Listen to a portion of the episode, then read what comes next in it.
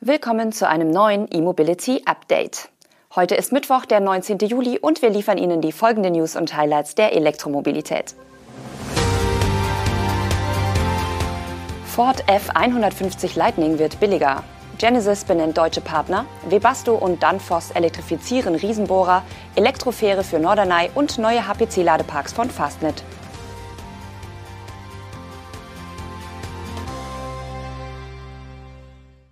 Ford senkt die Preise für seinen F150 Lightning in den USA massiv. Je nach Variante kostet der Pickup nun bis zu 10.000 Dollar weniger. Der neue Basispreis für den F150 Lightning liegt bei knapp 50.000 US-Dollar. Das sind umgerechnet rund 44.500 Euro. Ford begründet die Reduzierung der Preise mit Skaleneffekten durch die Produktionssteigerung und mit gesunkenen Rohstoffkosten für die Batterien. Kunden sollen ihren Pickup zu einem Tarif erhalten, der näher am ursprünglichen Lightning-Preis liegt, wie es Ford ausdrückt. Tatsächlich hatte der Autobauer die Preise des F150 Lightning vor knapp einem Jahr um bis zu 8.500 Dollar erhöht. Diese Schraube dreht das Unternehmen nun zurück. Die vergünstigten Modelle sollen ab Oktober an Kunden ausgeliefert werden. Die Preissenkungen gestalten sich je Variante unterschiedlich. Zu beachten gilt es, dass in den USA grundsätzlich Nettopreise angegeben werden. Am größten fällt die Reduktion beim Einstiegsmodell Pro aus, das von knapp 60.000 auf besagte knapp 50.000 fällt, eine Differenz von rund 10.000 Dollar. Der XLT Standard Range und der XLT Extended Range werden grob um etwa 9.000 Dollar günstiger und sind künftig ab rund 55.000 bzw. 70.000 Dollar zu haben. Topmodell bleibt der Platinum Extended Range, der nun mit knapp 92.000 Dollar und somit 6.000 Dollar günstiger in der Liste steht. Ford unterstreicht übrigens, dass sein Fahrzeugwerk in Michigan aktuell geschlossen sei, um die Modernisierung der Fabrik abzuschließen und die jährliche Produktionsrate auf 150.000 Elektro-Pickups zu verdreifachen. Die Preissenkungen kombiniert Ford in den USA übrigens mit einer nationalen Sommeraktion, wonach noch im Juli auf einige Modelle ein Bonus von 1000 Dollar gewährt wird. Außerdem sind ein Teil der Varianten für die US-Steuergutschriften in Höhe von bis zu 7500 US-Dollar qualifiziert. Genesis baut in Deutschland ein Netz spezialisierter Partnerbetriebe auf, in Ergänzung zu den bereits bestehenden Genesis Studios. Die Nobelmarke von Hyundai hat die Verträge mit den ersten sieben deutschen Partnern nun unterzeichnet. Anfang 2024 sollen diese ihre Arbeit aufnehmen. Die auserwählten Genesis-Partnerbetriebe sind die Auer-Gruppe in Ravensburg und am Bodensee sowie das Autohaus Günther in Berlin, Frankfurt und Hamburg. Hinzu kommen die Feser Graf Gruppe in Nürnberg, Graf Hardenberg in Karlsruhe, Jacobs Sportscars in Köln, Mobilforum Dynamic in Dresden und Leipzig sowie Team Meyer in Düsseldorf sowie dem Ruhrgebiet. Diese Autohäuser bzw. Händlergruppen sollen als zusätzliche Anlaufstellen für Interessenten fungieren und zusätzlich zu den von Genesis selbst betriebenen Studios etabliert werden. So will die Premium-Marke Wachstum, Vertriebs- und Serviceaktivitäten stärken.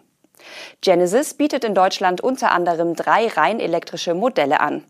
Die SUV-Modelle GV60 und Electrified GV70 sowie die Limousine Electrified G80.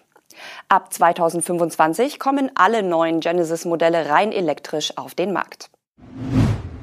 Webasto hat gemeinsam mit Danfoss Editron erstmals einen Riesenbohrer des niederländischen Herstellers Diseco elektrifiziert. Die Maschine namens Voltman 90 DRE wiegt 90 Tonnen und kann durch Bohren oder Rammen Pfähle von bis zu 36 Metern Länge in den Boden einbringen. In dem Riesenbohrer kommen ein Antriebssystem von Danfoss Editron und 36 Batteriepacks von Webasto mit einer Kapazität von jeweils 35 Kilowattstunden zum Einsatz. Sechs davon sind fest auf der Maschine verbaut und liefern den Strom für einen kleinen Antriebsmotor, der die Maschine kurze Distanzen auf der Baustelle fahren lässt. Die weiteren 30 Batteriepakete sind abnehmbar und sorgen für die Power beim Bohren oder Rammen. Als Leistung des Riesenbohrers gibt die Seco 613 Kilowatt an. Die Anzahl der Batterien ist so konzipiert, dass der Strom für einen durchschnittlichen Arbeitstag auf der Baustelle von etwa acht bis zehn Stunden ausreicht. Über Nacht können die Packs mit bis zu 90 kW für den Einsatz am nächsten Tag geladen werden. Das Konzept mit größtenteils abnehmbaren Batteriepacks soll den Maschinentransport von einer Baustelle zur nächsten erleichtern und ermöglicht den Austausch leerer gegen geladene Akkus. Mit fast 15 Tonnen bilden die Batterien zudem das notwendige Gegengewicht zu den Werkzeugen. Insgesamt kommen die 36 Speicherpakete von Webasto auf einen kumulierten Energiegehalt von 1,2 Megawattstunden. Webasto betont, dass es sich um äußerst robuste Exemplare handelt und die Packs zusätzlich durch eine Extra-Box geschützt sind. Zum Einsatz kommt in dem die Seco-Bohrer zudem ein zentrales Batterie- und Thermomanagement aus dem Webasto-Sortiment. Der Münchner Zulieferer sieht in der Elektrifizierung von Baustellenfahrzeugen einen stark wachsenden Markt. Das Voltman-Gerät in der Gewichtsklasse von 90 Tonnen ist der erste Tiefbohrer, den die Seco, Danfoss Editron und Webasto zusammen elektrifiziert haben. Weitere Maschinen sind in Planung. Rein elektrisch nach Norderney, das wird bald möglich sein. Jedenfalls plant die AG Reederei Norden Frisia eine CO2-freie Fährverbindung auf die Nordseeinsel. Am polnischen Standort der niederländischen Damen Shipyards Group ist nun die entsprechende Kiellegung des ersten rein elektrischen Katamarans unter deutscher Flagge erfolgt. Der rund 32 Meter lange ECAT wird ab voraussichtlich Juni 2024 zwischen Norddeich und Norderney pendeln und kann dabei bis zu 150 Fahrgäste befördern. So steht es in einer Mitteilung der Reederei. Für den Antrieb werden zwei über Elektromotoren angetriebene Propeller mit je 600 kW Leistung und zwei elektrische Bugstrahlruder mit je 75 kW genutzt. Das bis zu 19 Knoten schnelle Schiff ist nach Vorgaben der Reederei Norden Frisia speziell für den Einsatz im ostfriesischen Wattenmeer konzipiert. So hat der Aluminiumrumpf einen Tiefgang von nur 1,20 Meter, um die Insel auch bei Niedrigwasser zu erreichen. So soll die Fahrzeit zwischen Norddeich und Norderney auf 30 Minuten fast halbiert werden. In Norddeich wieder angekommen, werden die Batterien der Fähre in rund 28 Minuten vollgeladen.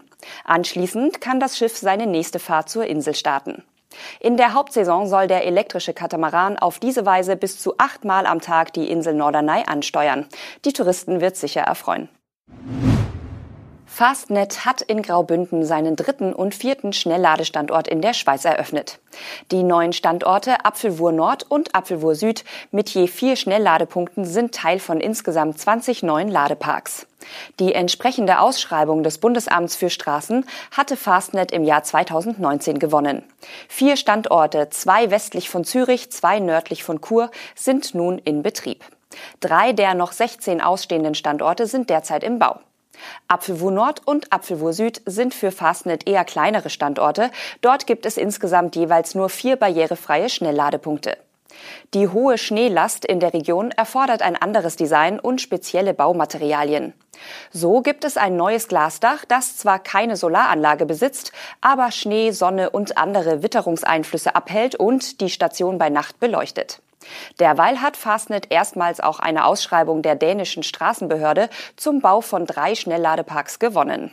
Der Auftrag markiert den Beginn der Aktivitäten von Fastnet in Dänemark und in Skandinavien insgesamt. Die drei Fastnet-Ladeparks in Dänemark werden insgesamt 24 Ladesäulen mit je 400 kW Leistung bieten.